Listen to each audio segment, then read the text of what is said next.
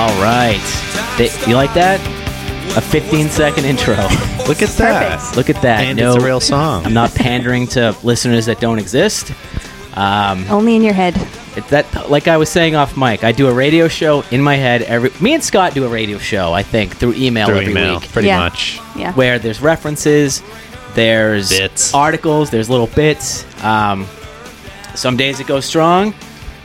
There's nary a day where we don't do this radio show. It's Scott and friends, featuring Patrick. but what week is this? Six. Uh, sure. Week six. Um, Season two. season two. Could be a three season podcast. I think it Could will be. be. It- it- we're approaching a year, which is just mind blowing. I know. Um, I'm oh, getting there. big news. Yesterday, me and Sarah bought a couch and love seat. So, say this goodbye space? for this space. How are you building it down here? It's uh, it's a recliner, and the recliners come apart. We did not know that. Oh, yep. So we went to a furniture store in Rockland and we said, "Hey, we only have that space to come through." And they were like, "Yeah, recliners will fit." And we're like, "Are you That's like 30, it's really small." And then I go to the guy was like, "Yeah, it'll fit. Don't worry." I'm like, "Can you just show me?" And he took it all apart. I'm like, "Ah, okay." Lucky you. Lucky us. Lucky, I think everybody. It's a beautiful set. Cost a lot of money, but that'll be uh it's So- on order. This is the second couch saga we've had on this podcast. It is. I know, Season two. What's your ETA on it? 'Cause I- Um, I had to wait. 5 weeks, I think. Not bad. they had like a brown, they had a gray, and they had like a dark brown. And Sarah was like, I, I like the brown. And I was like, let's, we're in no rush. We got to get rid of that. There's crap underneath. We have like a day By that, bed. he means a day bed. There's Yeah. a day bed. I'm like, there's no rush. So um, we went with the gray. It's on order. It cost 1600 bucks for both together, which It's pretty cheap. it's not bad. It's better than Bob's stuff is crap. I think we, I think I learned that. Yeah, it's not great. I mean, It gets the job done. It gets the job done, but like if you're gonna, we had you can't get that Bob stuff. Like some of it can be built, but they still they would not bring it through there unless they knew it could fit. Ta if it comes apart or if it doesn't, it doesn't really matter. So the studio's coming together. It's gonna be great. Couch, love seat. Next topic this week: The Descendants, the movie filmage. Yes. Okay, and also available on Amazon Prime for nine, Six more days. Six more days. Oh my! Yeah. This is the second because with uh, Twin Peaks we ran into this as well. Yeah. Yep. So we picked the Descendants movie filmage. We also picked Green Day Kerplunk, Mm-hmm. which you know I don't know if we did that on purpose. As We did. Much. I did, did. we? Okay. Um, so it's pop punk week. It is. I think that we were able to. It's been kinda- a fun preparation for this podcast. You know what? When I when the uh, when Emily and Scott came over today, I was outside skateboarding. Why Yep. not? Listeners may remember your skateboarding tale. Yeah, I got a skateboard. yore, I actually when- bought You were trying to attract a neighborhood girl with Green Day. That by is true. skateboarding. Mm-hmm. I've tried to play the song J.A.R., recorded off the radio on a boombox, and I was playing it while skateboarding and playing basketball outside my house, and it worked. And uh, we Now- just now you're never- married, three kids. uh, and she she literally came up to me and s- she said, "How do you have that song?" And I go, "I recorded off the radio." And No big that deal. was that. Nah, not a big deal. Just a little piracy. um, also, that reminds me, we should watch some kind of monster, the Metallica movie. Oh, interesting. the Big Picture just did a music docs podcast, Mm-hmm. Did they? and um, it was Sean Fennessy and uh, what's the other guy? Not Naaman. Damn it! Any- I, f- doesn't I f- I really forget the matter. whole ring of crew. Uh, whoever he was, he had some kind of monster as number one, Wow. and I've never watched it. Oh my god! I mean, Uh, I've seen clips of it on like Yeah. VH1. I've heard all about it. it's not available for free anywhere, but I bet you could get a bootleg. Okay, I bet you I could. Uh, we'll talk about that off air. But what we need to do going forward Mm-hmm. is we don't have to do it today, but we need to say what we're doing the following week. We have to say it in the beginning. Well, that takes planning on our part. I think we can pull it off. Okay. We could, Like once August is over, but will we? I We'll- did we'll try. try. I tried way back when to set some it's fine. episodes, and then they just kept getting I think of today as pushed sort of and like pushed. today is like a rebirth of the direction of the podcast because little did I know is that some of our listeners don't have a pause button. they just they just when the time when their time is done The episode's done. and our time is done, and they Yeah. move on to the next one. So, and you know what? I don't blame them. I do that with some podcasts. Definitely. So, There's only so much time in the day. hmm I mean, yeah, it doesn't And like less we and less the should get older we get. we should get to the meat right off the beginning of the bone. This is a new side of Pat that we're seeing tonight. I think we've tried to cajole him into this before, and it has never worked. So we'll see. Well, Yeah. I like the well. I mean, this week you hung out with a fair amount of the listeners, I did. um, which is it's kind of funny to say that, but It was a she very was with large a thousand people, stadium. very large stadium. And I mean, feedback is feedback. When when Yeah. you do something and people listen, this isn't like I said off air. You're not scrolling through the radio and you hear what you like. We don't get a lot of listeners based on the topic, and for like Google and for Apple, the topics are tagged. I don't have to Mhm. do that. It, it scans what the descriptions are. Yep. And you know, when we talk about Taylor Swift, Lin Manuel Miranda, MCU, that stuff gets a lot more listens. It gets traffic. It gets traffic. I don't But guess think it gets.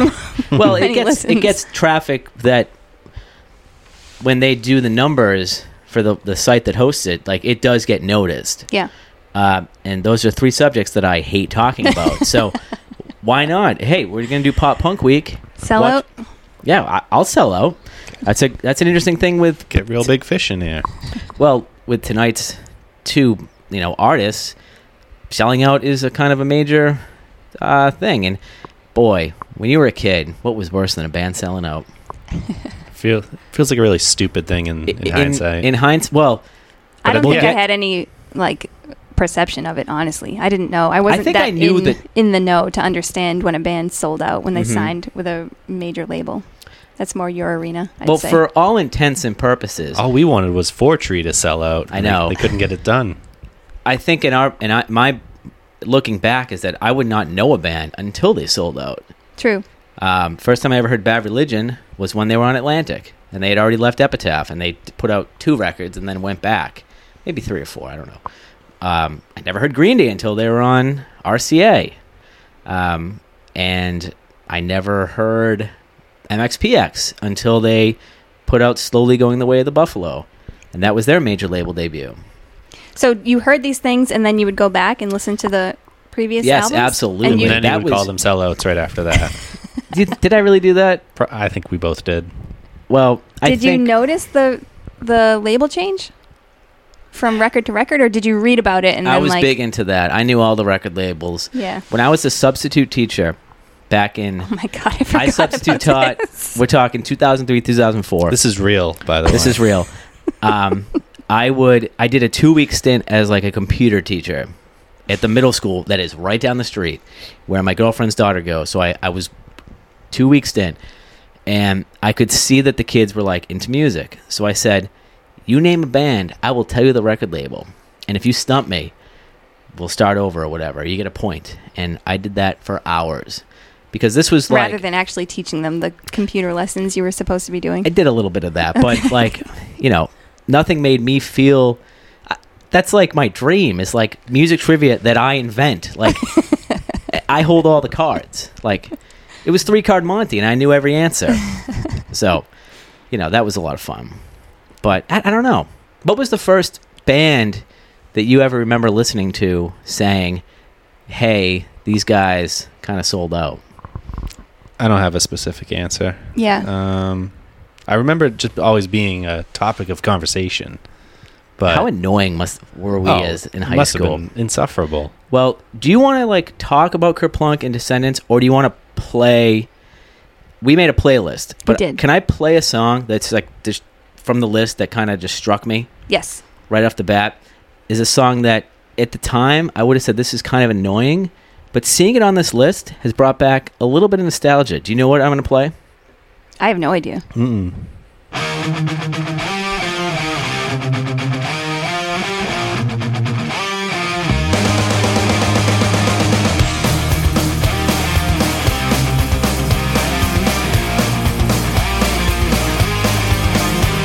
She clings to me like cellophane, fake plastic submarine, slowly driving me insane. But now that's over.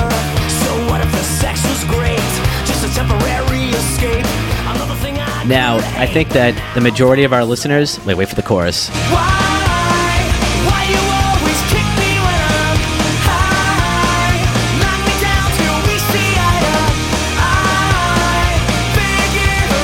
This is a great example of a song that this was their major label album. I don't know anything about this band's history, but we never would have heard this unless they were on a major label. Right. This is like the quintessential pop punk song. Well, yes and no. I mean, it's garbage. Uh, I'd say it's like, I mean, if we want to get into semantics, pop slash emo slash power pop. there's nothing cool about it. no, it's fun. It's fun. But you know what song I thought of when I heard this Yeah. was "Flavor of the Week" by American Hi Fi. Sure. Remember that song? Yeah. I don't. Oh, we got. I mean, I might if I hear it, but I don't know it by the name. So when I was I was looking over the long list of pop punk bands on Wikipedia, and it does encompass. It's such a fluid Yeah. kind of genre where ska's in there. Yeah, I, I held off on Goldfinger because Me I was too. like, that's too ska. I Oh think. my god! But, you know, But that Ah. the emo no doubt, stuff's in same there. thing. It's like borderline. But then yeah. there's all the emo bands, Right. Fallout Boy and all. Yeah, Right. I would call that Fall Out Boy stuff. Take this to your grave is pop punk, but I think for today is that we will doing ourselves a great favor if we're able to. All right, we're gonna do like we can do the different waves of pop punk, or we can do ska week or something like that. Because on my Amazon, there were some music documentaries that I was. There was a ska one. It was crazy. So Yeah, there's a whole bunch on there. Most of them, they're all worth a watch. I'm now- so glad we watched this. I Oh never my would God. have, and it, it would have disappeared, and I never even. I have a would've- lot of thoughts about this movie. Yeah, okay, we'll get to it, I Um, guess. Let me play Flavor of the Week by American Hi Fi. Okay.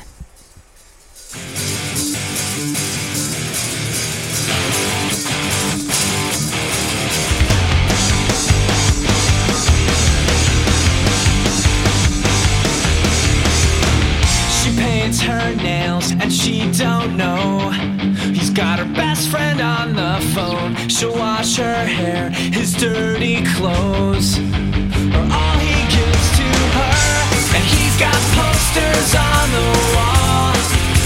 Of all the girls he Emily, what was your smirk for? and he Posters on the wall. No, boyfriend. It's these this song- songs are catchy, but they're not s- good. They're not good. and They're they're not so whiny. Yes. Like- I, I So- think that's a big part of pop punk. This band was the brainchild of the drummer from Letters to Cleo and Oh, okay. Veruca Salt. So this is like a Boston band. Okay. And I'll play one more track that I threw on the pop punk pop punk playlist. Did Just- Uh, you put the Sum 41 song on there? I don't see it on my. I, I didn't put any sum. That was SR seven. SR seventy one. Oh, I that thought was that was Flash. Sum 41. No, that was Flash in the Pan. SR seventy one. I saw that and I was That's like, not on here either, though, on my side. I put it on there. There's Right Now by SR71. that's it. Yeah.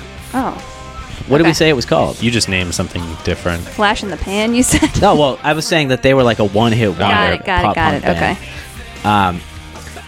Were you a Letters to Cleo fan? Not particularly. Not that it. I didn't like them, I just didn't know them. I Little don't think too I young. knew about them until the movie 10 Things I Hate About You. Okay, great Yeah. movie. Yeah. Do you know what that movie's based on? Shakespeare. What- Taming the Shrew. Taming of the Shrew: Ten Things I Hate About You. Isn't that funny? That's why they named it that. Oh, Yeah. I didn't know that. Taming of the Shrew: That's Ten five. Things I Hate About. Well, they got the title from that. Okay. A little bit of trivia. Uh, this is Here and Now by Letters to Cleo.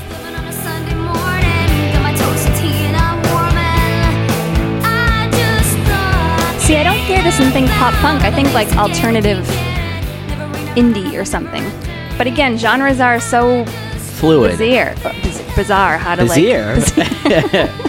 They really hold a lot in each Yeah, one. I find a better way to support Why is your it the argument. days I don't drink I slur more than the others? I just Um, get generally nervous being yeah, on mic. I don't know. Maybe that's Well, what it is. I'm nervous when I here's don't a, drink. Here's a question that I don't think Scott can really chime in on as much as maybe you. Mm-hmm. What's the Braziers? difference? How? What's, Oh. what's the difference between power pop and punk pop or pop punk? Power pop. It's more like guitar, like heavy riffs, right? There's I like don't really know. different from punk. Yeah, I don't know. Because power pop, like people call Elvis Costello power. I was pop. gonna say that was my go-to, but I would also call that pub rock. Yeah, Like Billy Bragg. yeah, yeah. Is pub rock, which is I understood when I heard that term. I kind of thought of it more as like basically bar bands in England would be pub rock. yeah. But like Billy Bragg's a brilliant songwriter. I mean, You hear the word power, you think s- of something different than Elvis Costello and Billy Bragg. You think of like Metallica or like a hard band. yeah, power violence. Yeah. What also when I hear when I hear power pop, I think of one song, What's that? "Surrender" by Cheap Trick. Yeah, yeah, you're right. It's a great song. Great song, but that almost went on my list as a pop punk song. Punk no, pop. I, I don't it's know. not punk, is it? Here, Uh, We don't know. I mean, Semantics. is Yeah. SR seventy one punk? it's definitely emo punk. Only in yeah, in the poppy emoist. Yeah, That was I Version call of that punk. six ninety nine at Best Buy. You go to Best Buy, that record six ninety nine when the day it comes out. And See, I put the Ramones on this list because I feel like they embody exactly what punk pop is, where you're like blending the pop melodies and harmonies with that punk sound. I think that In the think doc, there's people n said the Descendants were the first. I, I would agree with that after watching it. yeah, They didn't talk about the Ramones very much in that barely. doc, I which think they got one mention. I was kind of surprised. But hey, okay, the Ramones were influenced by like the Beach Boys. Right. So were the Descendants. Yeah. But also, Bill Stevenson played in Black Flag. I did not know that. I, I didn't either. I had no idea. Just took Ah. a little uh, quick sojourn over to Black Flag. but he for a was in few Black years. Flag before he was in The Descendants. No. No, they put out the first record, Yeah, they and then put he out went over there. Oh, Milo okay. goes to college, and then Milo went to college, and he went to, to Black Flag. Um, do you want to talk about Filmage? Get right into it. yeah, if you want. Filmage, the story of the Descendants slash all. 2013, independent documentary about the band, the Descendants, and all. I have a few questions for you guys, and then I'll tell you what I think. Okay. How familiar we- were you with the Descendants? I really had only heard them on like Punkaramas, Full stop, agree. uh, Coffee Mug. hmm It was a classic on uh, Punkorama Volume Two, I believe. Now, do you have a distinct memory of seeing the cover for All Mass Nerder I on uh, don't. a like a compilation or so. something? I don't I think I, do, had yeah. really ever recognized all as being like a band. I know they were definitely on some of those compilations, but I didn't. I'd never. Descendants, I know of. Yeah, I, I knew the Descendants. I knew the music, but what about you? I knew I'm the one. I knew like a handful of songs. I had Hope. never listened to. Yeah, exactly. I'd never listened to an album in full. I knew the artwork. I knew they were iconic. Mm-hmm. I had no idea they went through all the band member changes that they did. But also, not so many band member changes. Street runs with the same people for a while. Well, it's like all their friends that they just pulled in to fill Yeah. in, and then some stayed, some left, some came back. Some were just out on the street, homeless, and they Yeah. pulled them in to sing. Now he's a bar back. That was Um, sad. so basically, the documentary is about the band The Descendants. Focuses on Bill Stevenson in the beginning. The He's drummer. the drummer. Um, and apparently immediate- the writer of almost I- I- everything. See, did not know that. I know the name Bill Stevenson because of the Blasting Room. He's recorded Propaganda, and he's just has a huge resume of like the blasting room is his production studio. yeah, in That's Colorado. not what we're calling the new studio. Yeah, the Blasting Room. we call it the Busting Room. God. Check the Word. walls. uh, but maybe we'll take that out. I don't know. But immediately, um, I was watching this documentary, and I'm I'm drawn to Bill Stevenson. Yeah. He's founding member, drummer, great face, hell of a face. We do love to talk about a face. It is a good It's face. a Yeah. great face, always smiling, friendly face. friendly face. Uh, they were in what part of California? I don't really remember. Hermosa? Hermosa Beach. Yeah. So he's drumming. They kind of tell his story in a weird way where it gets super serious near the end, Mm-hmm. but kind of a tough family background, blue collar, whatever. And you think the Descendants, you're thinking that logo. You're thinking that Milo. Milo. yeah. Mm-mm. I think that he played a pretty minor role in the band. Well, I think a lot of songwriting it was collaborative. yeah, but then again, I mean, to maintain that much consistency and quality, Yeah. and I I went through a lot of all records. I have my thoughts on what Like, I think of the band. For this podcast, you yeah, did I, or before? I listened to a lot. I had never heard all until six months ago. No, but I do remember that mass nerder. Yeah, because it I was a think my Punkorama brother had thing. that. Yeah, the punkorama with that guy with the squiggly eyeballs. Yeah, it was such a weird. My biggest thing while watching this was like, why did I never listen to them? I know. I was Yeah. so pissed off at myself. I was really sad for my 17 year old self. I that- know. They they had a moment like 20 25 minutes in when they were just talking about everybody that's been influenced by the Descendants and all, and then it was all the bands that I did listen to, and it was Pennywise, Green Yeah. Day, Offspring. And, And- I thought And it's- MXPX. I, I would not have remembered this unless you brought it up, but I wanted to write it down. But uh, his name is Jim Lindberg from Pennywise, the lead singer. Yeah, He was like, he lumped himself into a lot of successful bands. Buddy, you were never that successful. I loved, I loved Pennywise as a kid, but he was like, yeah, you know, we were pretty much blowing up, and it was like Offspring. That's a million dollar out, uh, million sales. yeah. Dookie. Mm, then they show Unknown Road. hey, we Yeah. love Unknown Road. But that was a get few me hundred wrong. thousand. I know. It never went platinum. but uh, Pennywise never got mainstream airplay. Alien did was they? a pretty big song around here. that was about it. That was about Yeah. it, though. Okay. Yeah. Um, they were just kind of always anything that did have punk in it had Pennywise on it. Yeah, So I've told my top skater story before the video game at the Charlie Horse. I don't think so. Not on the Uh, no, podcast. No. Tell it. Um, there was an, we were probably 13, 14 years old. And this is when our good friend Chris Rogers Oh, you might have told this. Yeah, it's had, okay. had uh, unlimited tokens to play video games at the Charlie Horse, and there was a skateboarding game called Top Skater, and it was it was a fun fun as hell game, but the whole soundtrack was Pennywise, and unedited Pennywise at that. So that was the first time I ever heard Perfect People and all the other stuff that was on Mm-hmm. uh, about time. And 13, 14 years old. You said. maybe s- yeah, about Okay. then I, because I, I couldn't was drive yet. I was getting Unknown Road and About Time mixed up. They were both pretty similar. But then they did okay. Unknown Road's the black one, right? With Brohim tribute. No, that's um, full circle. It's crazy because like I never listened to Full Circle. Unknown Road is the purple one that they showed. Oh, That's okay. their first What's one. one with a time bomb on it? That's about time. Okay, now that makes sense. But yeah, I so But yeah, but those were all the bands that I listened to. I and maybe uh, we just missed Descendants by two years. But I they have were a- making albums Yeah, right I- through I have- 2000. I I have know. a hun- I don't mean to interrupt you. I'm sorry. go. I have a theory as why I never listened to them. okay. They weren't cool. Cool in what way? Like, They were they just- too old They were too old. at that Uh, point? Because they were everything ab- 15 when they started. I know, but that so like everything about them should have appealed to me, and I should have been really into them. Mhm. But I, for some reason, I think that I knew that they were from 1979, and I knew that the lead singer was like a nerd, and I projected a lot with the music I listened to. Is that you know, looking back, Green Day. I guess they were cool, but they were like kind of nerdy. But like, I thought Billy Joe was the coolest ever. Milo Ackerman is not cool. But that's what makes them cool.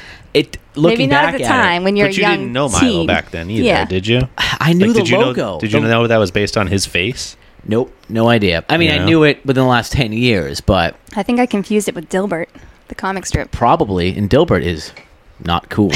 It's been But- problematic. yeah, definitely. Um, the first song that Bill Stevenson ever wrote, he found a bass guitar in the trash with the neck sticking out. I rewatched it today, right before I, you guys came I over. watched half of it for a second round. Um, also, naming your songs like Myage and Bikeage, that should have really appealed to me as well because I used to say shit like that. Uh, this is the first song that I, I think he wrote, Myage.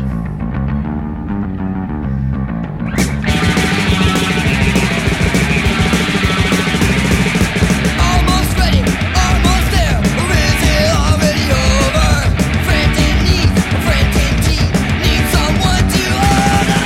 Alone at night, back again, practicing thinking that I'm in pain.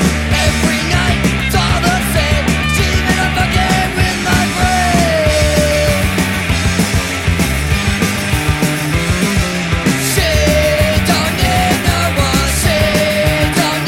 if we're led to believe, from based on the doc, is that he wrote that bass line and Yeah. played it, so good. It's really good. I mean, ah, I'm just so mad that I didn't really listen to this when I was a kid. And I say that every week when we do an artist, like in, in retrospect. Yeah, This one, I, f- I feel really bad about. me too.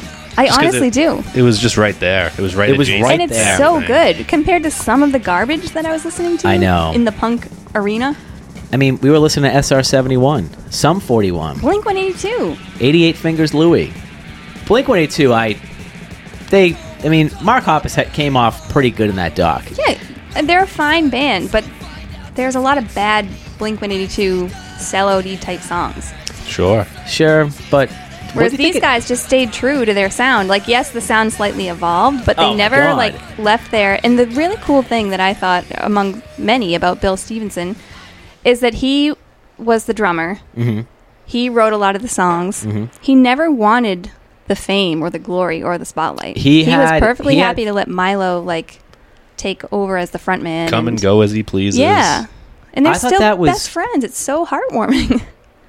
So for people that haven't seen it, Milo was a singer, and he did the first album called Milo Goes to College. Yep. And then he just went to college, and he just left the band Mm-hmm. after touring for like a year. And they. And then a few years later, he came back, and then they did it again. And yep.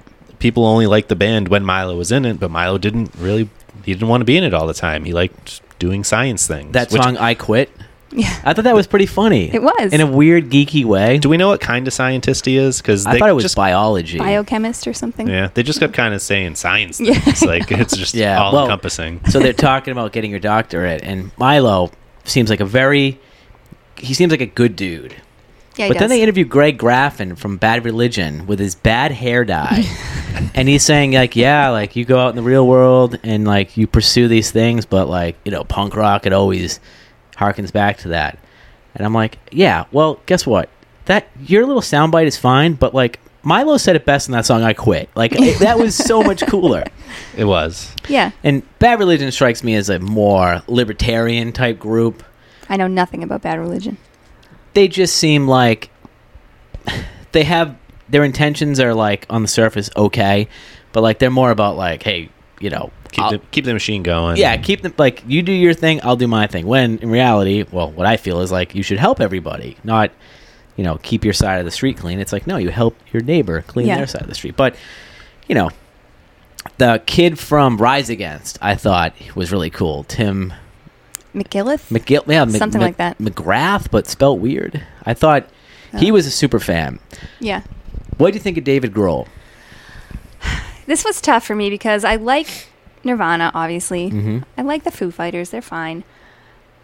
But Dave Grohl, he's just too famous now to be doing these kind of docs. I think he does lend a sort of credibility to people who, like me, who don't know a lot of Lagwagon and MXPX. Mm-hmm. And, like, I know Fat Mike. I don't like Fat Mike, so I'm, I don't want to hear what he has to say.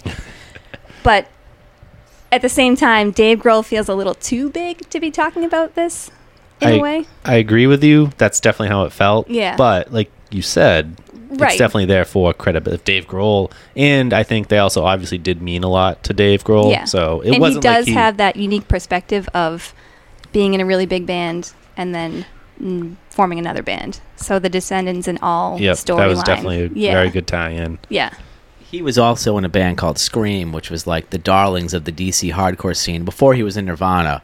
So like, it's not. I think that he meant well. The, I think the Yeah. movie was crowdfunded before it ever officially came out, so I'm sure that helped. But I felt like he was reading off like cue cards of what it of what the Descendants yeah. are. It just felt too staged. A, a little bit. staged. And hey, to me that lends credibility, like you Yeah. said. Like I, you know, I just don't. I'd much rather hear the dude from Lagwagon talking about him because it looks like Dave Grohl's in a beautiful studio. He's got all the time in the world. That He's dude Dave from Grohl. Lagwagon was in between shows. Like they interviewed the guy from Red Cross. He was outside the club he probably just played at. Yeah, And I think the descendants mean a lot more to that guy. So I mean it's tough to say. They definitely mean a lot to Dave Grohl too. But Well, g- guess what? If they do, show it in the music because your latest stuff stinks. did you listen to any of the new disco album? No, I, I they heard a did? little bit. I Okay. don't care for it. But Okay. the last Foo Fighters album, I think it was 29 minutes. Come on, man. You need more? Absolutely. now, so God, I, I feel I hope people that actually aren't like experts experts on Descendants and all, I hope they don't like call us out because you know I knew the band all like you said the Mass Nerder Yeah. cover, Punkaramas.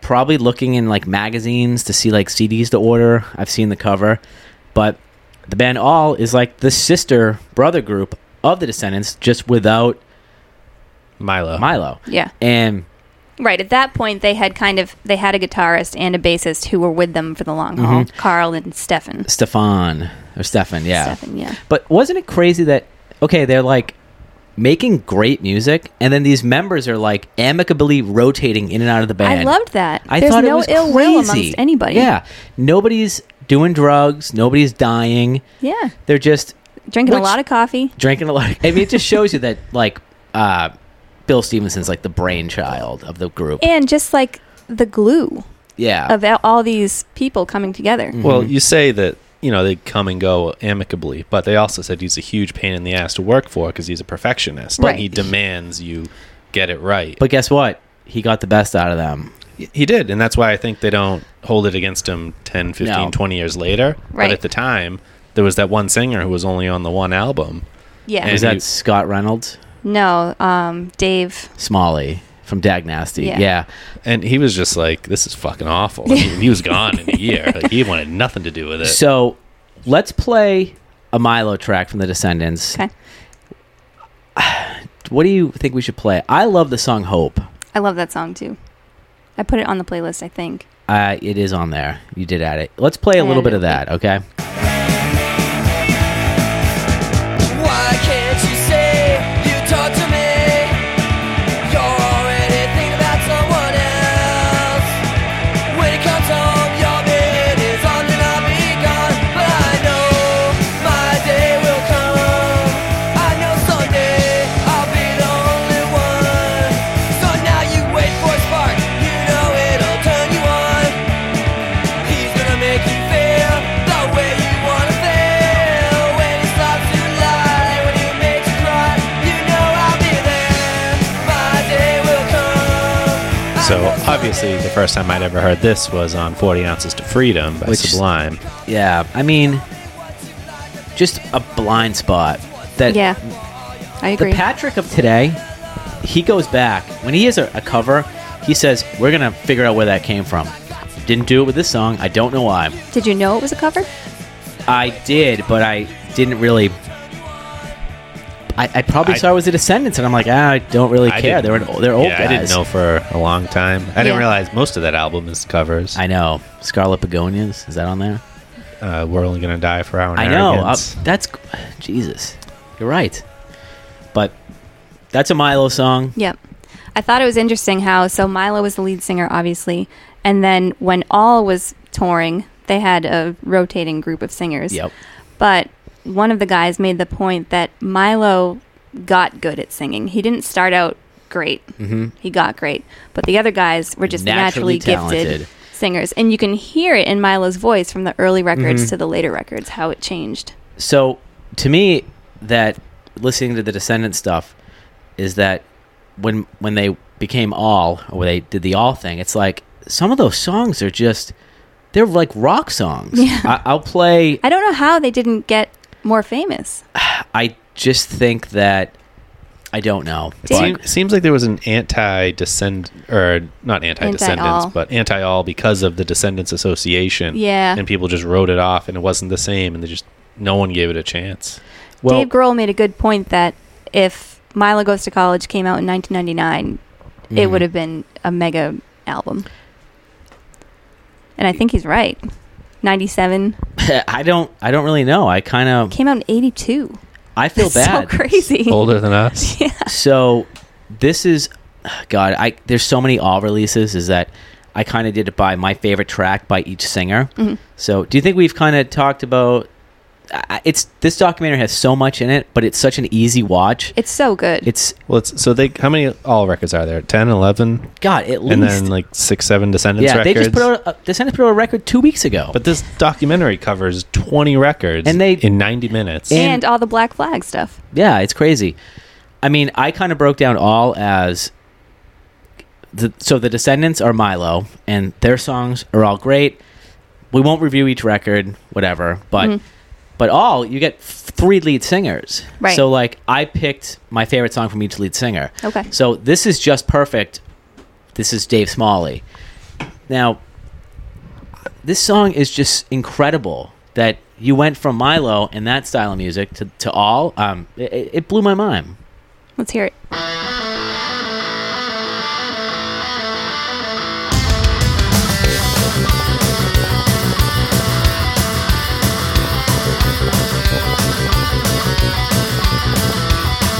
Has to be time to take you in my arms and show you how I feel. It has to be here, it has to be now, or this one won't be real. It has to be time to leave it all behind. What a perfect time for me to make you mine. I know I can make everything just perfect. Cause I'm the only boy who can make you see that you're the only girl in the world for me. I know I can make everything just perfect. So throw away the lies behind you and run and see if I can find you. I know I can make everything just perfect. I know I can make, I know I can make. So that's Dave Smalley, the first singer for All, and killer voice, great song. 1988. We just 1988. learned. Yeah. Can you believe it? yes, it sounds like a very Sounds very nineteen eighty eight song. But I think it also has In a like a, good ti- way. a timeless quality to it Yeah. as well. The voice is very, you know, you could kind of take that voice and it could be Motley Crue. It could Yeah. be something like that. the replacements, like you yeah, said. I, I think off it's now the mic. replacements. But 88, the replacements hadn't even hit their stride yet. so it's like, God, I'd love to know if Paul Westerberg ever heard all. I Yeah. doubt it. Well, Maybe we'll get him on next week. but when the when the documentary segues into all, I feel like it kind of came off the rails a little bit. But once you realized that Carl Alvarez, uh, Stefan Egerton, and Bill Stevenson's were still like the brainchild of the band, I was like, they're just doing what they want. Yeah, and it worked. It did. They And made it- no money. Yeah, but they were super poor forever Yeah. It's crazy. They were crazy. like they moved to Missouri and then to Colorado for cost of living expenses. Right. Yeah. Well, they had a good point that they were never home anyway. They Yeah. were touring, so trying to maintain some sort of residence in LA was impossible. So why not just live in the middle of the country where it's cheap and just tour from there? Yeah. On Uh, the weird misguided notion that it's closer to everywhere. um, yeah, and as the documentary moves forward, you another thing too that kind of struck me was that this is pop punk. To me, it's kind of a disposable form of music. I, I don't believe that, but I kind of think that like right off the bat. Yeah. Like you then you feel a learn- little weird about listening Yeah. to it. But then you realize, To use your favorite word, um, unironically. yeah, like to listen to it unironically is it's tough. But these guys were like listening to their peers describe how awesome Stefan and Carl were. uh, Carl at the bass, Yeah. it was like awe inspiring because like they were. You realize like oh they they were inventing a genre. yeah. Now, I came up with this question today. I walked uh, to Roach Brothers, Mm-hmm. so I had a lot of time in my hands. What is a genre of music that is not that everybody probably likes? Pop. Pop punk? Just pop. I was thinking pop punk would be something that like you'd be hard pressed to find someone say a bad word about it.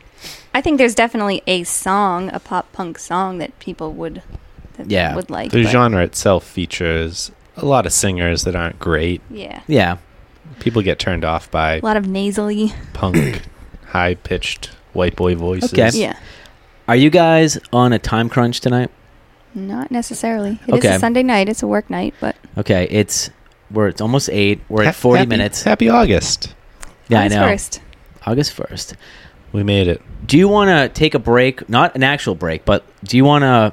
Because the movie takes a dramatic turn. Yeah. I still want to talk about Scott and Chad as the singers of all. Okay. I have a few of my favorite tracks, but maybe we should move into our favorite pop punk songs. Do you want to like take a legit break Sure.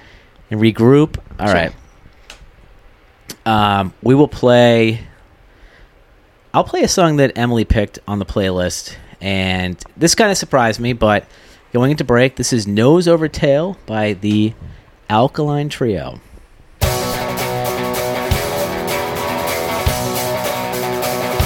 Crack my head open on your kitchen floor. Prove you that I have brains. Meanwhile, ten men led by little girls down old roads that lead to nowhere.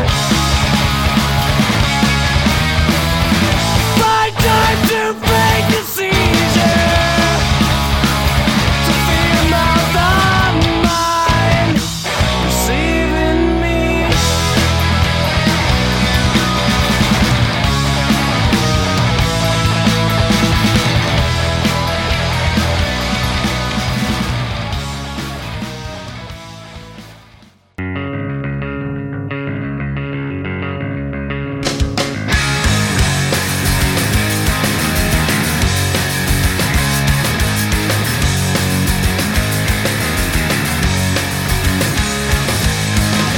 My friend drove off the other day. Now he's gone and all they say is you gotta live 'cause life goes on. And now I see I'm mortal too. I can't live my life like you. Ah, one of the best pop punk songs ever. This was the track that I played, recorded on the boombox to try to attract the females outside my summer house, and That's it right. worked. How could it not? Such Now- a great tune. A year ago, no, this was pre-COVID, but You were still outside on the I was, boombox. I was, I was regular John Cusack. Oh, I love him. I know you do. I we were at uh, the Riv Mm-hmm. for Singo. Did I tell you this? No. And they played this song for bonus points. They asked what movie it's from. Angus. I got it right. I got everything. I That's swept how it. I first heard this song. Absolutely. I never seen the movie. You haven't? No, I haven't. It's a great little teen movie. I do not know it. Angus Bethune. um, that was actually something I wanted to mention was that Scott, you won't connect with this at all because you famously do not notice music in movies. But this was how I learned a lot of songs was from movie soundtracks. So Angus had Mazzy Star. Yep. Had this Fade song. into you. Um, another song I put on this playlist I had heard on the Biodome soundtrack. What track was that? Dance Hall Crashers, Don't Want to Behave. Do you want to play a little of that? Sure. Biodome. Probably Oh, sure.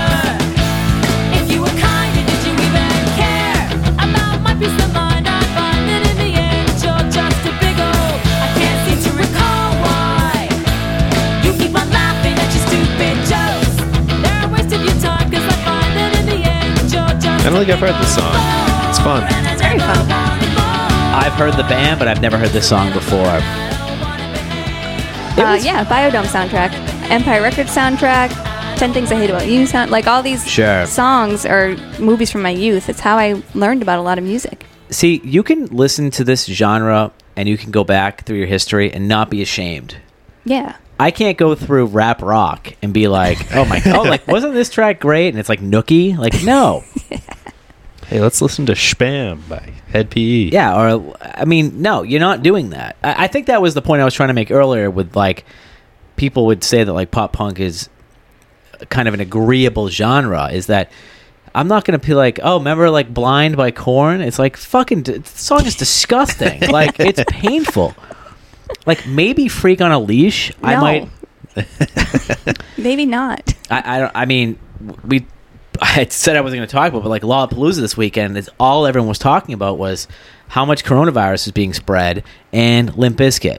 Now, yeah, some of my friends who I was hanging out with today thought you were there. no, I said nope. no. Did you tell them that I was going to go to Pitchfork Fest and I canceled? Yeah, well, they heard it on the podcast. Yeah. Well, I mean, At least you're not at Lollapalooza. I wouldn't want to be there right now at Lollapalooza and have people think that like I had such like a cavalier disregard for the coronavirus. Right. Like I'm vaccinated. I. I Take, mean, that's why you canceled your pitchfork. Absolutely, trip, yeah. because But But you are- only got the Johnson. I know I got the shitty one, um, but you know I, I don't want to contribute to anything. And I bought it two months ago when I thought that things were, you know, I, I guess I knew that things could get worse, but it was Right. kind of like an afterthought. And now it's, Are you comfortable for our John Mulaney show in two weeks? I think so. Wow, Wow, I think that is two weeks. Yeah, about yeah. Um, to get back to your point about punk pop being something that is it punk pop or pop punk? It's both Okay, It's not punk pop. pop punk. Um, see, you made me lose my train of sorry. thought. Oh, so I do think that a lot of it, though, you would never pick up as a 38 year old man and listen to it.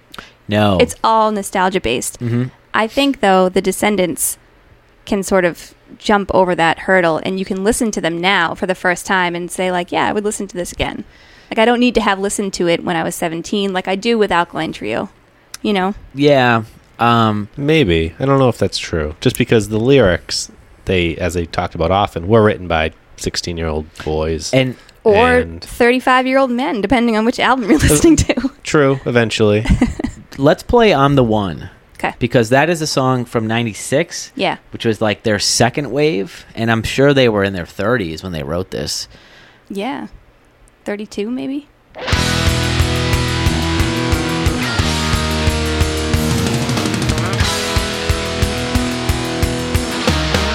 I'm the one. I've been here for you all along. I'm the one. It's older you've been crying on. Nice guys, famous laughs. No one knows as good as me. We're just good friends, and you come to me for sympathy. I like the song because the chorus is the very beginning. Tell me that Like, Yeah. the best The part title. is the chorus. Yeah. so let's get right into it. Yeah. um, I I think that, God, I knew this song, but like, I didn't know Everything Sucks. I was not familiar with that album. I knew the name just because it's one of those album names that sticks with you, but I definitely never listened to it. Yeah, it didn't really appeal to me. No, I don't know how I had heard the song, but I've known it for a very long time, but I never listened to the entire album. My ex, Melissa, liked The Descendants. Did she? Did you Yeah. put this podcast on your shared Google Calendar No, so I she knows should. we're talking about it? I should do that. Um, I don't really like. I know she liked this song, and I know she liked "Everything Sucks," but I don't think that. I don't know. I don't know what I was listening to back then. All these chances you've had to get into the Descendants. I know. you piss them away. Uh huh. Yeah, so I don't know. I think that some of the songs maybe you wouldn't listen to without having that nostalgic tie to them, but Well, the all songs were like, to me, they were like rock songs, and we Yeah. just talked about power power pop versus punk pop. I, I think the line becomes kind of blurred. Um, notice how Pat doesn't get corrected? Only me? I'm sorry. Well, I'm the one that corrected you, so I made the mistake. You're the one. Yeah. I'm the one. so basically, in the documentary, there becomes a point where they focus on how lead singers kind of came and go. Yeah. So we played Dave Smalley. That song just perfect. I love that song. So Scott Reynolds. Yeah. He was the next one. He was the guy who was homeless. They just pulled Mm-hmm. him off the street. He was practicing with a band that practiced next door or something. Yeah, basically that. And you Yeah. had nowhere to sleep. Yeah. He had nowhere to sleep, and kind of like the theme with uh, Scott Reynolds and Chad Price was we talked about this was that they were just naturally gifted, talented singers. Right. Didn't I- need a lot of training. Nope. So, do you know the song "She's My Ex"? Yes. That's the track that I picked. That I, I heard this song, I think six months ago for the first time. I had never heard it until the doc, but they do I- play it almost in full in the documentary. I think I just decided to read about the Descendants, and then I learned. This might have been two years ago, where I was like, "Oh, they became all," and then I read the story about how that guy was homeless, and then I think I read something about this song. But like, I'm gonna play it now.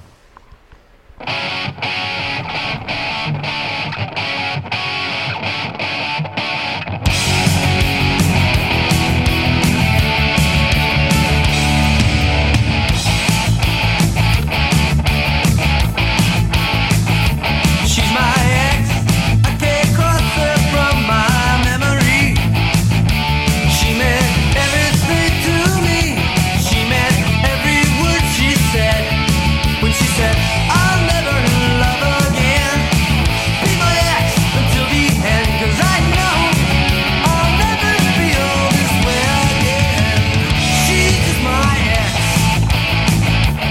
so it's kind of been a back and forth between me and Emily at this point. What do you think of this track, Scott? This one, I don't know. This isn't super for me. Really? Yeah, I don't know what it is. I loved how I they can hear were. replacements in this too. but is there a connection? We don't even know. We don't know, but you can definitely hear it. Oh. Yeah. I mean, I- Ale- Alex Chilton, it's very I similar. know. It's crazy. And listening to how Scott Reynolds talked about how phrasing was so important to the Descendants, I'm sorry, all, and working with, they, they spent hours on this track. And then he was like, all right, let's double it. Days. Date. Yeah, I mean, it's crazy. Yeah. But what makes this track stand out from other punk pop songs is that like everything he sings is like a note to me. It's a super important part of the song. Yeah. I don't know. I- I'd love to. I wish I heard this when I was a kid. Same. And why didn't it get huge? Or I at think it's least because like it's some level of recognition. Yeah, why wasn't it on? Yeah. Just around.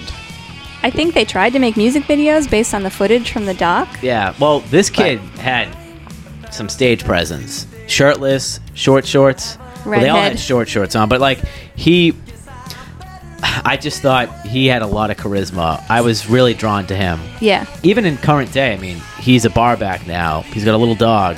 Yeah. That was Uh, another thing I liked is that all these guys who like quit the band for whatever reason, they came back. It's funny that and they it all doesn't matter quit. how like successful or unsuccessful No. quote unsuccessful whatever that means to people they are they're still okay to talk about it he's like that's he's like i quit the band and i it was the worst decision of my life and that's why i'm a barback Yeah. but he's still Yeah. talking about it you know not everyone would But they all Do had that. that. same attitude. Yeah. that which was, weird surprising. too. Yeah, I'm gonna light all my stuff on fire.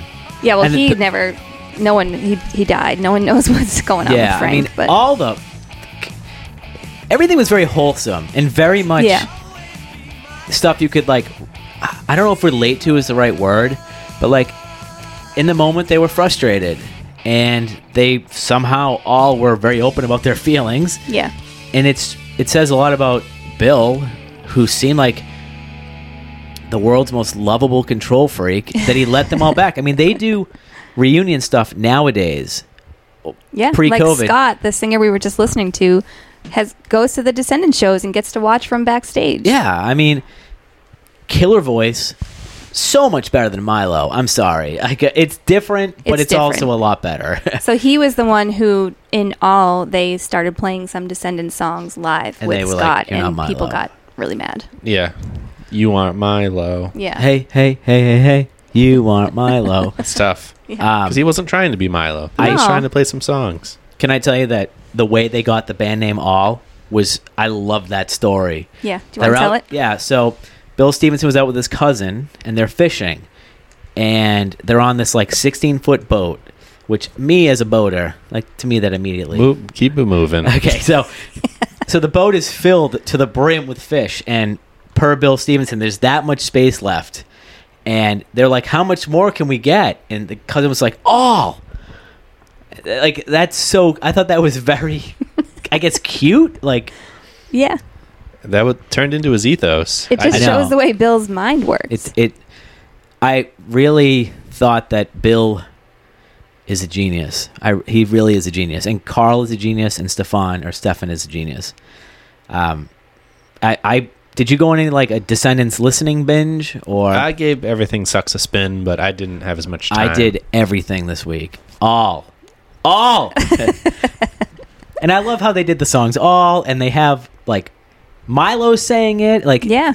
it's there's no animosity. This was No, that's what I loved about it. yeah, I, and Well, I, I wonder if that's because of the part we haven't gotten to yet, which is Oh. where Bill almost dies twice in a year. yeah. Could be. So And so everyone, because you say that he was the most lovable control freak, but they had clips of other stuff where Bill was kind of freaking out on people. Why the fuck are you filming me? And kind of Yeah. stuff like that. So I don't know how much was being sick. all the post. No, no, no. Oh, All. all the post, uh, the post surgery, the post uh, health scare stuff. That's when he is a changed person. Mm-hmm. so Every- okay, beforehand, that's a good point. I think he was not he was angrier, but I don't mean like hateful. He was just I don't think he was I think able he to was- control himself the same way, Yeah, I- and he was more of a control freak asshole. And So- now he just gives a much happier. He understands a lot more in Yeah. his current. Well, b- so Bill Stevenson started uh, the studio in Fort Collins, the blasting room. I think it was only like 15 years ago, but to me that seems like it's 30 years ago because a lot of the music I listen to now, like Propaganda, they all record there, and it's known for being, s- excuse me, super super professional, and they're able to get things done very quickly. So that strikes me as kind of like okay, Bill is like a taskmaster, but you know he's he's talented, and Yep. uh, so the movie kind of the doc takes like this turn where they talk about Bill is you know he's married with kids. Yeah, they But all he- kind of got married and stopped touring and They're all fine. Isn't They're that crazy friends. that like I just think it's weird that they're all very healthy, yeah, very Well, happy. But Bill started to deteriorate, Yeah. and no one knew what was wrong with him. He was depressed. Well, his father died, and His father he had died. a complicated relationship with his father. So I think everyone probably attributed it to that, Yeah. and he just didn't know how to come out of it. But then it turns out, he well- put on a lot of weight. He was like 400 pounds or something. I think it's at 365. Now, can Yeah. I tell a quick little tale? sure. Are you a fan of the Lemonheads? Yeah, So uh, I don't know them that well, but I do like them. I, I would have said it was two years ago, but uh, Evan Dando did a new Lemonheads record, and the backing band was Bill Stevenson and Carl Alvarez. Oh, okay. So it wasn't all Evan Dando songs either. There was a track written by Bill Stevenson, and they played it in the doc, but they never explained it. This tr- this song like struck me when I first heard it in 2006. It's called Steve's Boy, and it's about Bill Stevenson's dad, and he Oh. wrote it. Um, I'm gonna play a little bit of it, but it's only for you to listen to the lyrics, and I- I'll cut it off. But I heard this song, and I was like, "Oh, whatever." But I, I love this song. But hearing it again in the doc, knowing that Bill Stevenson wrote it about his dad, was like it blew my mind. So let me play it real quick.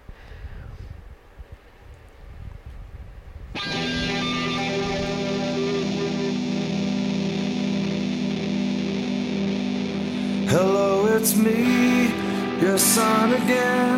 I live myself in. Back to save your life. Back to ruin your day. I can make you well. I can make you happy. But I'm not leaving here without you. Steve won't let you die alone in the desert with fear in your eye. You can't break me, you can't make me go away. Stop trying to push me out. I'll never say when, you never showed me how. You can't break me, you can't make me go away. I'm not gonna go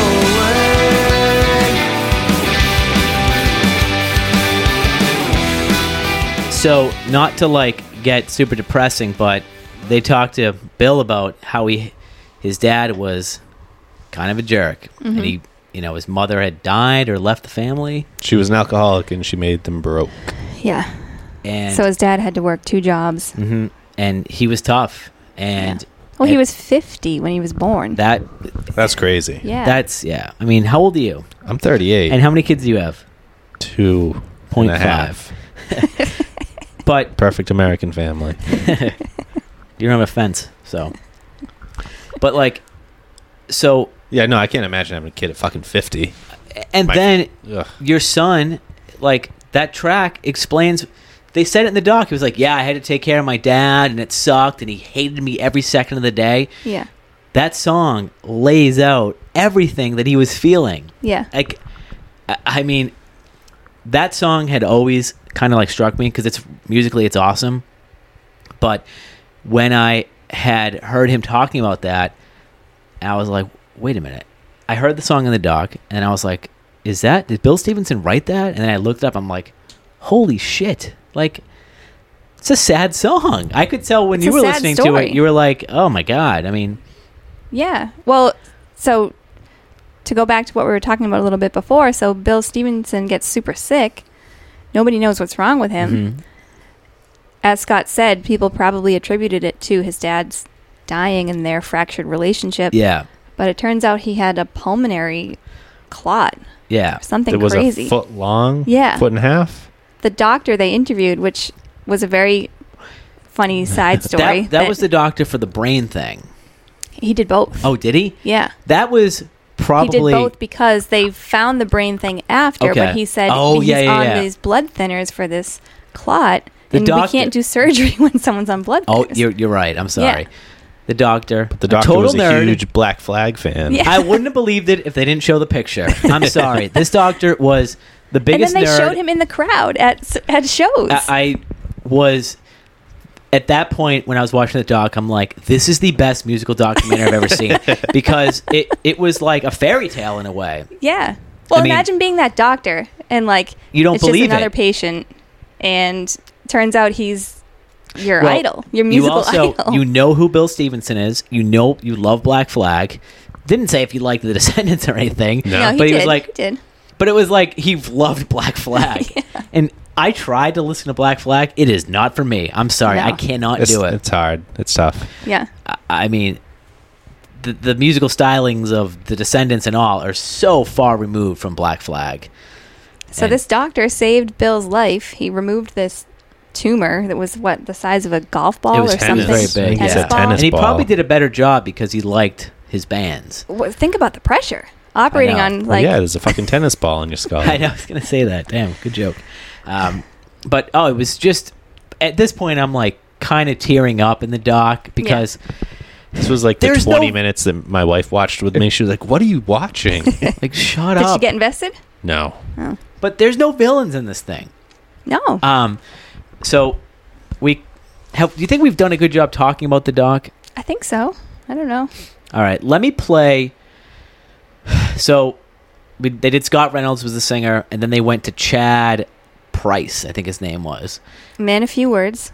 Man, and it On was the doc. great, and I love how they set that up. And the second, yeah. the second and he go definitely around, didn't want to talk. he- so he's in a band called Drag the River, who I've seen live. Are they good? They're like a kind of like a Lucero country, like kind of grungy country band. They are good. You would like. They're like a bar band. Okay. So I- Luc- Oh, you mentioning Lucero, like everybody knows Yeah, who I have no Lucero idea who that is. is. well, I mean, they're like a they're a bar band. Y- If you saw them out, you'd be like, "This is cool." And how many times have you seen them? Drag the River once. No, Lucero, Lucero. six. Yeah. So I'm gonna play a uh, a Chad song called "I'll Get There."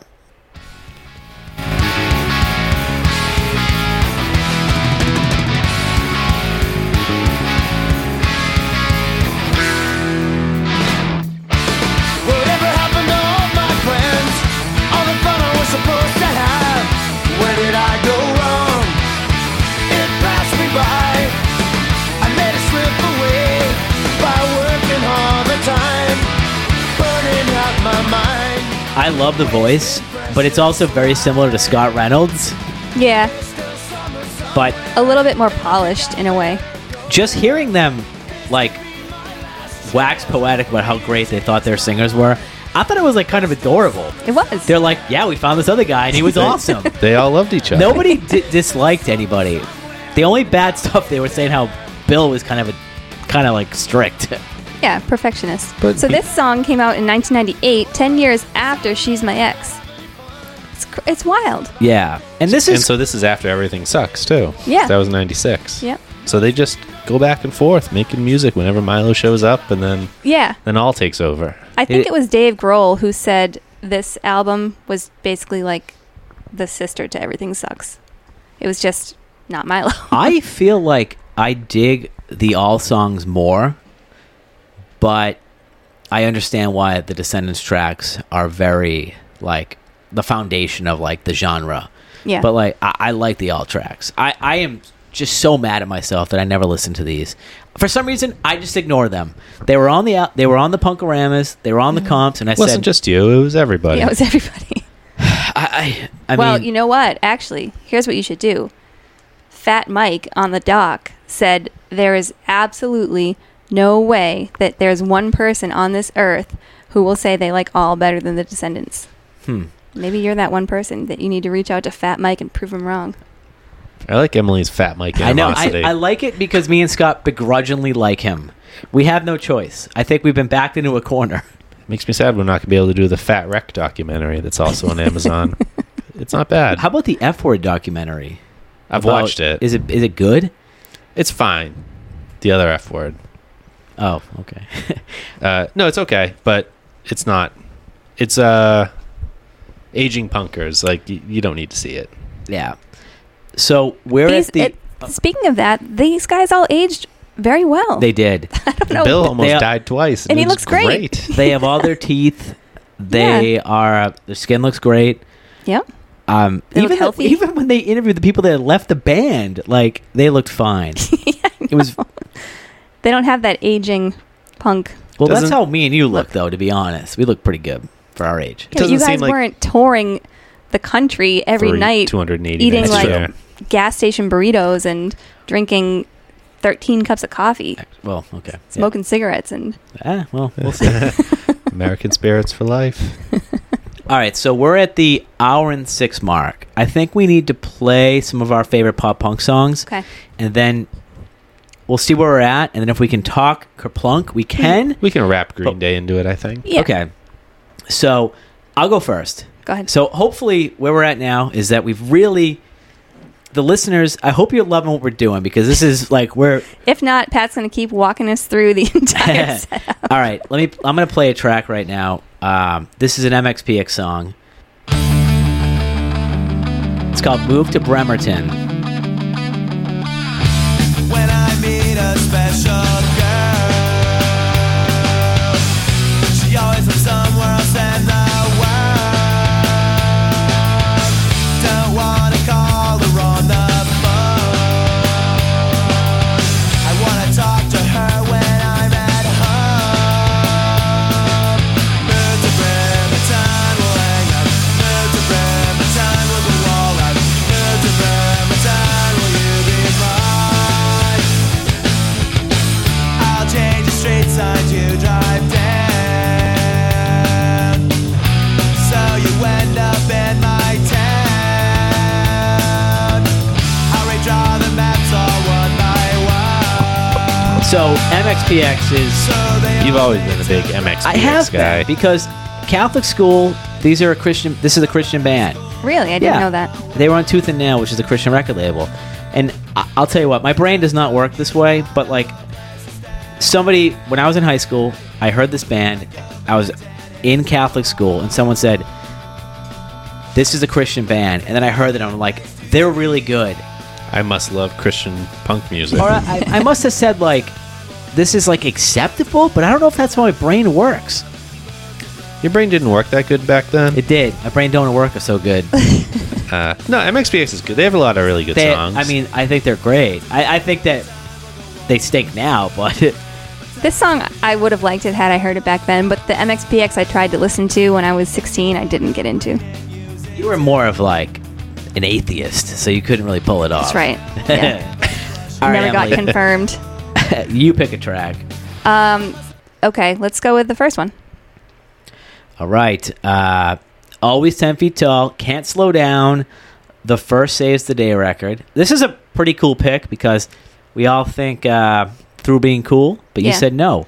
We're going to do a bass and drum intro.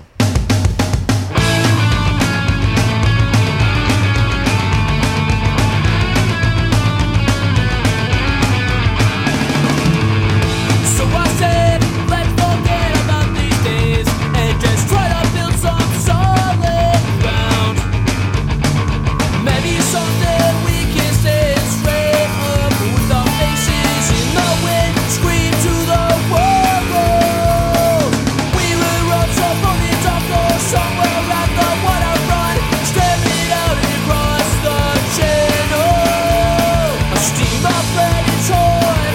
Well, it's like you say everything right. Do you want to go for right? Now, we're talking about punk pop. Yeah. We're doing our Green Days, our Blanks. Yep. Saves the Day is a lot cooler than all those bands.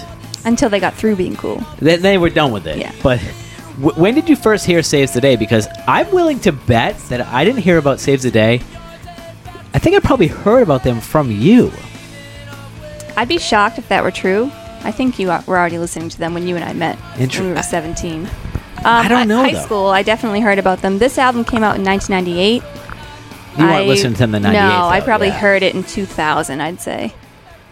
But I went with this album because this was the more pop punk. The other albums I think are more like emo. yeah, It's like emo, third indie. wave They emo. get more into like like different musical. Yeah, and then you get sounds "Stay than- What You Are," which is just that's like indie rock. Yeah, and then after that, they're not good. which is crazy. I would love to get a person on that like saves the day post "Say What You Are." yeah. Do you know anyone like that? I don't. Yeah, Scott, do you? No, I don't. Okay, You never listened to Saves the Day, right? I didn't. No, Yeah. I never I think liked the that I band like name. them.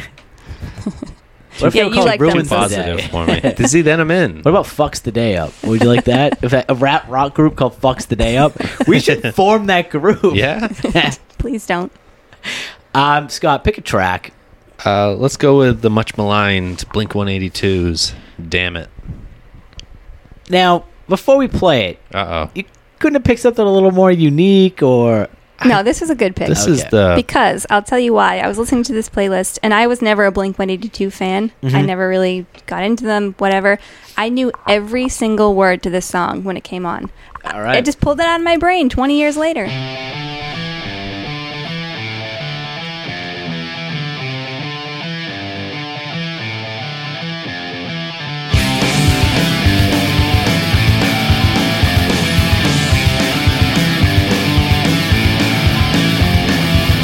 It's alright to tell me what you think about me. I won't try to argue or hold it against you. I know that you're leaving. You must have your reasons. The season is calling. Your pictures are falling down. Great track. There's other good Blink songs, but this really, I just think, encapsulates their pop punk offering. Well, I'll play my favorite Blink track. Do you know what soundtrack this was on? Ooh, Probably where I Oh God. heard it first. Um, can't hardly wait. Yes, Wow. yes. Um, Look at you two. you know how they got the name of that movie? Replacements. Yeah, that that plot is that song. Oh, okay. I never really. He writes the letter. yeah. Write you a letter. Oh. All Um, right, guys, I'll see you later. Can I play two Blink songs? Because there's two um, that I added. Yeah. Just play whatever. You're the man in charge. Well, all right. So uh, this is my favorite Blink song of that era. You know what? We don't have to play it. I'm gonna play a newer Blink song. How new?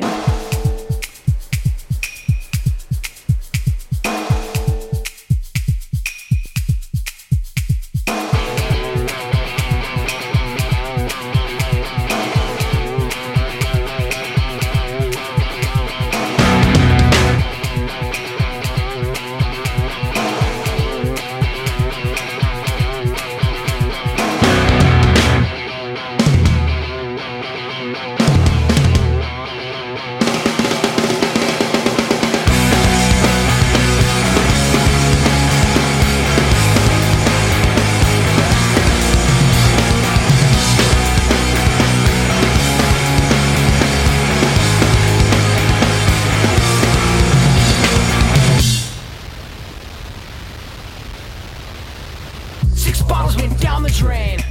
So this is sort of like a pop punk song deconstructed.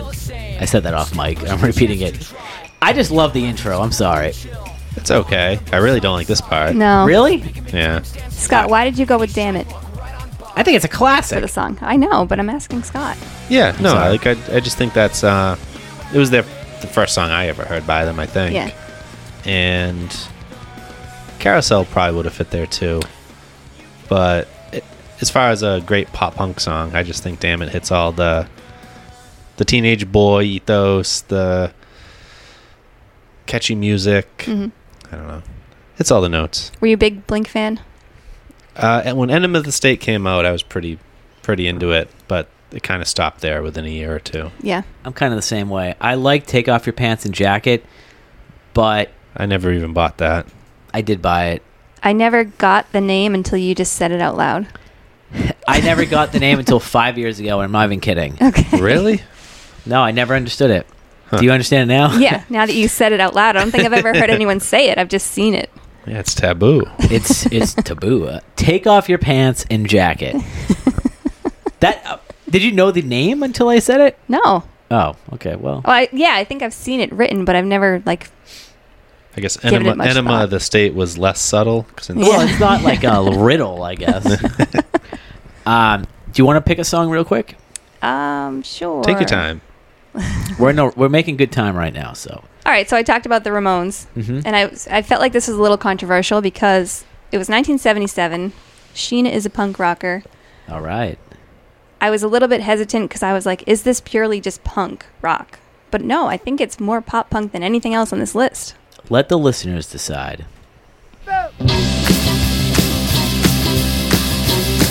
Well, if the kids are all hopped up and ready to go, they're ready to go now. They got that stuff for them. They're going to the discotheque, but don't go. But she just couldn't stand. She had to break away. Well, New York City really has it all. Oh yeah, oh yeah.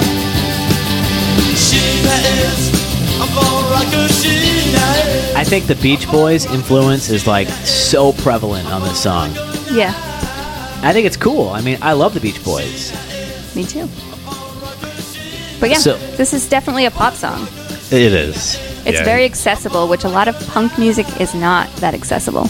I wouldn't, you know, the early Descendants stuff is not entirely accessible. No, no, no. Right. This is downright pleasant. Yeah. But is it punk music still? Absolutely. Yeah. I mean, the Ramones are the quintessential punk band, right? yes. I can't take that away from them. if you try and do it, let's see what happens. Coming after me. Pitchforks. I mean, Pitchfork Media? yeah. I would say that, you know, out of all the stuff we've listened to Mm-hmm. over the course of almost a year, is that the Ramones and the Descendants are two bands that I'm, I, I think, are my biggest blind spot. Okay. That I think they could have changed the trajectory of my entire life. Still really sad that you don't feel that way about the Velvet Underground, but that's okay. We've I moved don't. on. Get over it. We've moved on. I mean, I don't think that I'm smart enough to really dig the Velvet Underground. Smarts have nothing to do with it. It's needles. Um, All right, so we're making good time. We're at about an hour 15. So why don't we do one more speed round to pick a song, and then we'll do Kerplunk, and then we'll wrap it up. Sounds good. All right, I will pick a track. Um, this is a Milo song from The Descendants. This is a track that I've liked for a while. Uh, I had heard this before I had seen the doc, but this is just such a fucking good song. I know a place up in the air. It's not very far. I've been there before.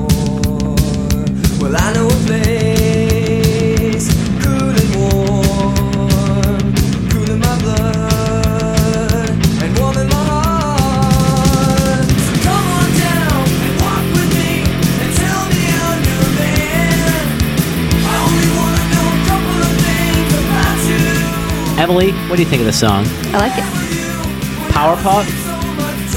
Yeah. Right? Don't you think? I, I think that there were a couple cool parts in the doc where they were talking about. Did you say the name of the song? For the It's listeners? called Good Good Things. Yeah.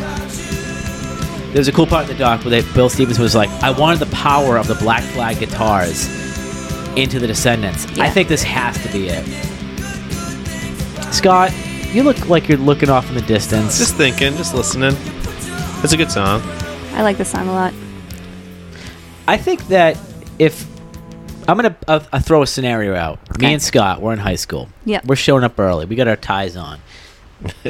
we both have short sleeve shirts on Mm-hmm. with collars And a vest. and a vest. Coil and Cassidy. Yep. I say, Rest dude, in you peace. gotta r- rest in peace. Well, if you go to fucking, uh, it's in, is it Conley now? So it's Conley now. I don't even know. They might be fully dissolved. No, it's it, they. All the kids are going to Conley now. That's tough. Imagine being Tony I, I Luciano. texted my mom and I go, I went to the same high school as Tony, and she was pissed. I, know. Refunds. if I said to Scott in high school, wh- when we're killing time, sophomore year, we got to listen to the sentence. I think you would have given it a chance. And we would Probably. have probably like bonded over it because, well, here's a quick little story. I can see that happening for you two. It's too bad. so we, we made it out. All right. we did. So um, our favorite band probably our, well, I guess one of our favorite bands together is the band Tree. We talk about them every, Every other podcast. episode. Have you heard of them, Emily? They're playing a reunion show in is it October? yeah. Mm-hmm. So it's with Sam Black Church, a band that I I like. I really enjoy them. Local Boston hardcore Mm-hmm. and Stomp Box. Stomp Box, Only Living Witness. It's basically Sounds like a nightmare. so they're doing a reunion show. So Friday morning, I kind of forgot about. Did you remember? Or did I no, remind I meant you? to set an alarm and I forgot. So to. they were doing a, re- a reunion show featuring Tree, Sam Black Church. Um, we were like, all right, do you want to go? We never really talked about it, but we kind of like were like, I, Well, the show's at the Paradise, and last week they had announced a show The day that before. sold out within a minute or 2 Mm-hmm. Which again, it's Sam Black Church headlining. Like, It's not a huge band, but Boston people love their hardcore. So this had sold out during the pre-sale within a few minutes, Wow. and then they added a second show as a benefit show for somebody who's sick that they all know. it's all a benefit show. Both of them? Yeah. Okay. But the second show is the one that has Tree. Yeah. So like we jumped at ten o'clock. I had been on the road all Friday morning, and I just it just like I saw on Facebook like oh the pre-sale's going on. So I'm like all right, I'll give it a shot. I get in the queue, refreshing, refreshing, refreshing. I actually get in. Add it to my cart. I'm like, oh okay, I, I got the ticket. It's like ten minutes, and then I email Scott. I'm like, do you get a ticket? I only got one. Why like, didn't you Oh. get two? I couldn't get two. I could only get one. And so I couldn't get. So there were fifty dollar tickets and hundred dollar tickets. And so Pat must have you had a fifty. I got the six. It's fifty. Yeah, sixty-one. 50 before the fees. And by the time I got in there, I only had the $100 tickets available. Oh. Oh. I'm like, come on. Let's Tree's only going to play three songs. They're gonna play question abused, paper, and I don't know. There's probably a rotation of three or four other songs, but and we Pat likes Sam Black more than me. I they're fine. I don't. I think Scott would have a good time at the show, but I'm not spending hundred dollars for it. so we just kind of mutually agreed that we're not going. So what did you do with your ticket? Didn't buy it. Oh. Okay. Yeah, Left it in the cart. growing up. So well, I guess this is I growing guess up. this is growing up. October was the show. It's October first and second. I think. yeah, When is baby number three due? November. Okay. Are you So- trying to pitch this as a last hurrah for me? No, I was conf- I thought it was October, so I was like, it's cutting it a little close. Mm. No. The uh when my youngest was born, Darren, we, we me and Pat went to go see Chance the Rapper the week before Marie was due. And that worked out well. Yeah. that was your last hurrah. That was my last Well, hurrah then. it was a, it was a. I mean, say we want about Chance. I mean, he. I think he stinks now, but that was one of the best shows I've ever seen in my life. really good. as far as like just all the stuff they had for like stage and uh, Francis and the Francis Lights. and the Lights That was really good. performance. So uh, yeah, we didn't go see the. Uh, So why'd you bring all this up? What are we talking about? He just had to talk about tree. He's always going to talk about well, I just thought it was. That's probably the first time me and you have like mutually agreed to back out of a show. Yes. there- doesn't happen much. Well, if you had told Pat me, was saying that you guys would have bonded over the descendants, and yet instead you bonded over tree. I have Ble- no regrets over bonding that. Blessing no in regrets, disguise. No remorse. um, whose turn is it to pick a pop punk song? Uh, Scott's. Let's go with uh, the Motion City soundtrack song. I like this pick. I don't know this song. I am wrecked. I am overgrown. I'm also fed up with the common cold. But I just hate to say goodbye to all the metaphors and lies that have taken me years to come up with.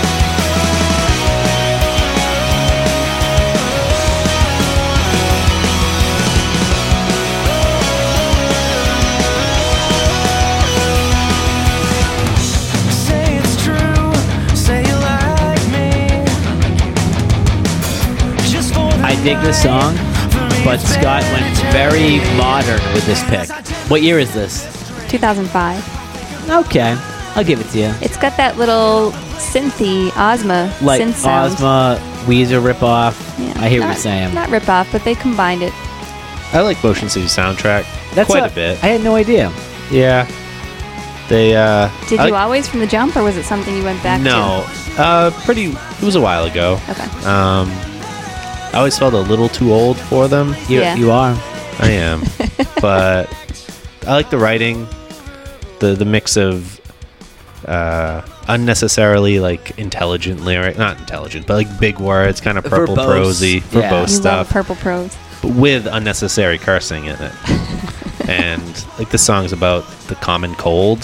Like, I don't know why. Doesn't matter. and Is he- it, th- the other, my other choice was going to be "Let's Get Fucked Up and Die," which Hmm. is another good tune. Okay. But Oh no. Look at you. um, but yeah, I like Motion City soundtrack. I don't think I've ever heard one song by them. This is the first time. You're Oh, They were welcome. pretty big band. Yeah. I don't know. They have a dinosaur on one of their album covers. That's this right one. up your alley. Do you want to pick a track? Sure, let's go with Bad Reputation. Another older song, I think 1980. Joan Jett and the Blackhearts.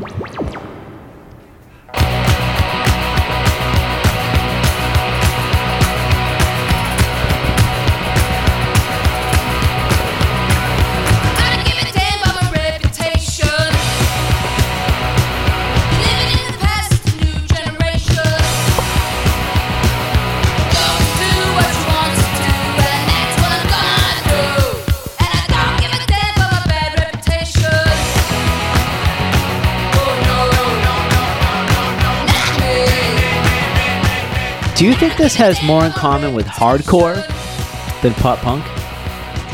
I don't listen to any hardcore, so I am No, not the one to absolutely make that not. statement. This riff is like got some Black Flag vibes to it. it's got Ramones vibe, I think. Yeah, it's not hardcore at Yeah. all. It's a good r- track. rock, It's a great a song. little metal. Yeah. But still poppy. The clapping and the the guys singing in Mm-hmm. the background make it that give it that pop element. Scott, your Motion City pick was the most recent song we have on this list, 2005. Interesting. Yeah. I think, So- we did, I think we did a pretty good job then, I think so. even though you're skirting the rules and picking things before No. Before Descendants, before Descendants. Well, that a that's rule? all right. Yeah, it wasn't in. Like, Listen. we didn't write it down. It was an unwritten law. okay. You know what? I was gonna open with an unwritten law song, but I, looked for- I forgot. looked for something, but I couldn't find anything I really liked. Hold on. Did you like that? That was pretty good. I did like that. I like the Because it- wink. it- it's you don't perfect. get a wink you would never organically very often. No, but like they are pop punk and they're very disposable. They're not especially good. yeah, but I listened to like three or four songs. I'm like, eh. They're not very good. Like Phoenix TX, do you remember them? Yeah, I looked them up today too. Ah, Actually, I went through the whole Wikipedia list was pretty fun, but well, Pat had said, "Hey, throw together a list of your favorite pop punk songs." Yesterday. So this morning I- was this- it? was it this yesterday morning? morning? It was yesterday. yesterday. Well, you know, Time The- is this is unwritten law. construct. We'll play this in the background, but I felt like this would be- for like this genre, you can get that together quickly. oh yeah. Like time is not. You know, Once if I started thinking about it, it was easy. I immediately I go for like long walks before I do the podcast. Do you? Yeah, I, never do. knew this. I walked to Restoration Coffee and then went to CVS today. I was kind of like, what am I going to talk about? What are my points? Mm-hmm. And I was just like, I, I get five pop punk songs. yeah, and then you added ten. Did I? well, I get to send the songs on there that I want to remember. Yeah, no, I know. Now this is unwritten law. This song, not bad. Are Uh, we? gonna- I think we have to postpone Kerplunk. Now let's. Uh, I mean, what more can we say that we haven't already really said about pop punk in general?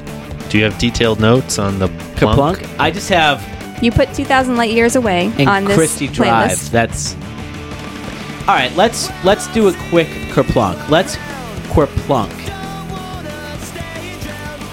That, that wasn't good. Okay, so um, Green Day. You ever heard of them? Hardly. It's their it's their uh, record before they signed to I guess it was Reprise. I don't know, but um, have you? I, I guess like when we put a record like this on, it's more about when did you first hear this? Because we all heard Dookie, but were you guys into Kerplunk before Dookie? No, that'd be crazy. Imagine, like, yeah, Yeah. I Eight was like years pissed. old, I was yeah. pissed off. I couldn't wait to pick up. Um, I wasn't. No, I heard Dookie, and I think my brother bought Kerplunk after hearing Dookie, and he and I listened to it, and I probably stole it from his room and listened to it, that sort of thing. I I think everybody that listens to this podcast, or most people I know, has like a Green Day story. I have mine about skateboarding, Yeah, but like when I first heard Green Day, I was I don't know why I was blown away, but I first heard Longview on like I saw it on MTV, and then I heard Basket Case, and then I would stay up all night to listen to see if back, Basket Case would be on the radio. Like trying to record it to get that girl's absolutely, attention. I wanted her really bad. um, Scott, what's your Green Day story?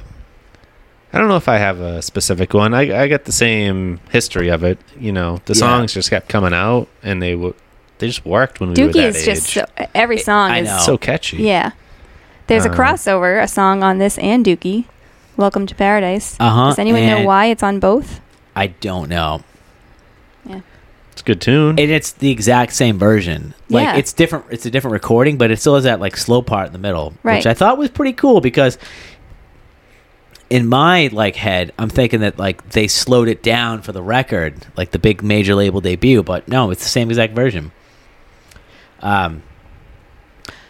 So, like, was for me, Green Day was the first CD I ever had in my possession, Okay. along with Offspring Smash. One of those records is not like the other. Smash they're- is they're in really the good. same Smash is family. really good. It's just angrier. No, Yeah. it's not good. It's really good. Did you watch the Woodstock doc? No. Have you watched it yet? I'm not going to watch it. No. Okay, it's it's not very good. But Dexter Holland is very fat and he's in it. Yeah, I'm very always fat. up for a, a new fat guy. Why aren't you going to watch it? I had, isn't it like corn and all the stuff that you, Scott, you had me watch on YouTube on the deck with Dan that night? But I s- this I is a think I've seen documentary about enough. how they fucked it all up. And honestly, like the entire you can't place blame on the artist for what happened. A- unless Kid Kid Rock does not get out unscathed. But Okay. Fred Durst, Jonathan Davis, who you know, I thought They- I read that they tried to blame the artists in the- in the documentary. they though. did, but it's not fair. I, Okay. I don't know. Like, I mean, blame the people that promoted the show. Right. If you ever want to watch it, we'll talk about it. But let's move on. Okay. Kerplunk. I'm so pla- you talked about the first CDs you had and how Green Day and Offspring you think are completely different. absolutely. The first CDs I had were Oasis, What's the Story, Morning Glory, uh, Weezer, the Blue Album, Okay. and Mariah Carey, Fantasy. I Those think are that very different. God, that's a weird Venn diagram. Yeah. Anyway, you can get back to Kerplunk now. No, I'm just Let's like dive in on Emily's 12 year old psyche. Blue Album's a good first album. Yeah, I think that was another one that like my brother had, and I wanted my own. Yeah, but it's copy, no so- fantasy. You did. I think you talked about that on the podcast. Yeah, To me, it like Blue Album. I just I did not like the song Buddy Holly at all. When I was a kid, I hated it. Did you like it? Yeah, I think so. it's so catchy. But I like Sweater Song, Okay. and that came out first, and then it immediately went to Buddy Holly. yeah. So that I never wanted the Blue Album. Hmm. I never owned it. Yeah. I'm Anyway. think- thinking about this. Kerplunk. Um, had you guys ever listened to this before? Yeah. Yeah, definitely. I, I'm pretty sure. I, I think I bought this later on. Really? Yeah. Hmm. It's a very good album. Scott, you listen to this often still Uh, Right? Yeah, once or twice a year, probably. How do you know that already? because we talked about Oh, it last okay. week. You don't remember the ends of the nights very well. Um, I don't think I was included on that. you were. well, well, I, What about you? How- wh- What's your Kerplunkin story? I'm trying to think about it. Is that like I know I had the album, but I don't think I ever listened to it. No? There's a lot of good tracks on here. I, I know. So I- was this the first time you've heard Kerplunk? Was for no, this I, podcast? I knew all these tracks, but I was like, I think that I just kind of bought it before Insomniac came out, which was Yeah. the third record, and Insomniac is a really good record. Hmm. Um, but I think that we talking about like the Descendants and all. It's like I think the production maybe like kind of st- steered me away from it, or it didn't like resonate Kerplunk? with. Yeah, it's kind of doesn't sound There's a great. lot of holes in your story here. You're just making shit up. Yeah. No, I, I, I just I remember having the record, but like I didn't really. I don't know. I really like Dookie. Yeah, Dookie. Well, Dookie was like flawless. Yeah. It really was. and it was everywhere. Yeah. Mm-hmm. And it, the sound, like all these songs are very similar. Uh, They sound pretty similar, except for "Dominated Love Slave." I I don't like that track. Yeah, we don't Well, have to like- address it. Christy Christy Drott Christy Road, sorry. Watching the cars go rolling by. My friends are gone. I've got nothing to do.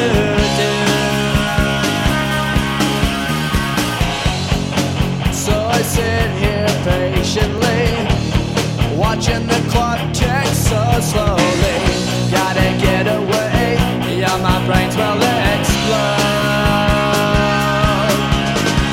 Give me something to do. Can I just say I was uh, playing a board game with my kids today, and I Sure. just had this album on in the background, and the only track that piqued my son's attention was "Dominated Love Slave." yeah, Of course. because it's a novelty track. Yeah. But he was like, "This sounds like it's sung by Mater," which is uh, from the Cars. Oh my movie. god. Is that Larry the Cable Guy? I was gonna say. Exactly.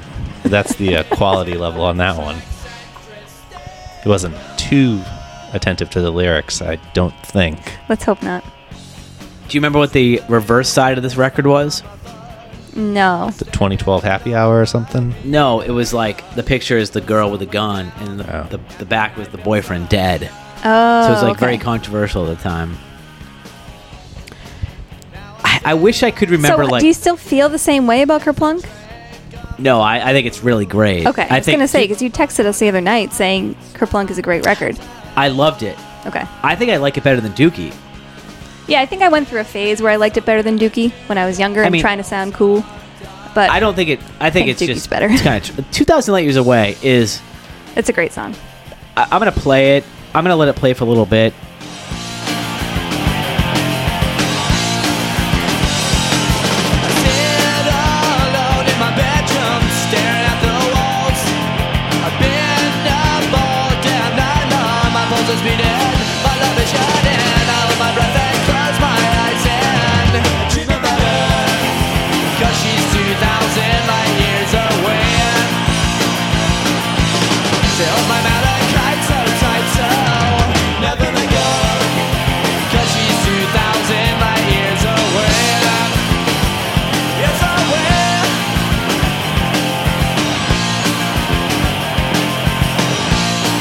I sit outside and watch the sunrise. Look out as far as I can.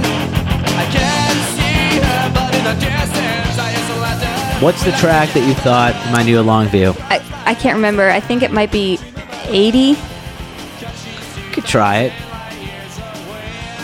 And I hope it's Longview. I could be mixing everything up. No, I I don't think it's this. There's like the way the lyrics come in. I've started to want to sing. it. Oh. Oh no. Anyway, I don't know. Well, I think we did it. I think that we've solved pop punk. I think Congratulations. we actually went in pretty deep.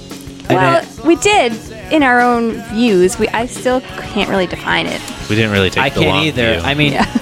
if you're a listener and you want to add anything to pop punk and you have any suggestions, So we have some other songs on our playlist that we didn't mention, like Ruby Soho. We don't have to play them all. well, Um, Scott had an AFI song on there. I had. Uh, Uh, the Days of the Phoenix. I- that's not pop punk, by the way. That's hardcore. is it? I wasn't sure, but I think Is so. there shittier stuff pop punk? Disconnected know. face to face. That was. We'll end it with that. no. Let's end it with "Thank You" by the Descendants. Okay.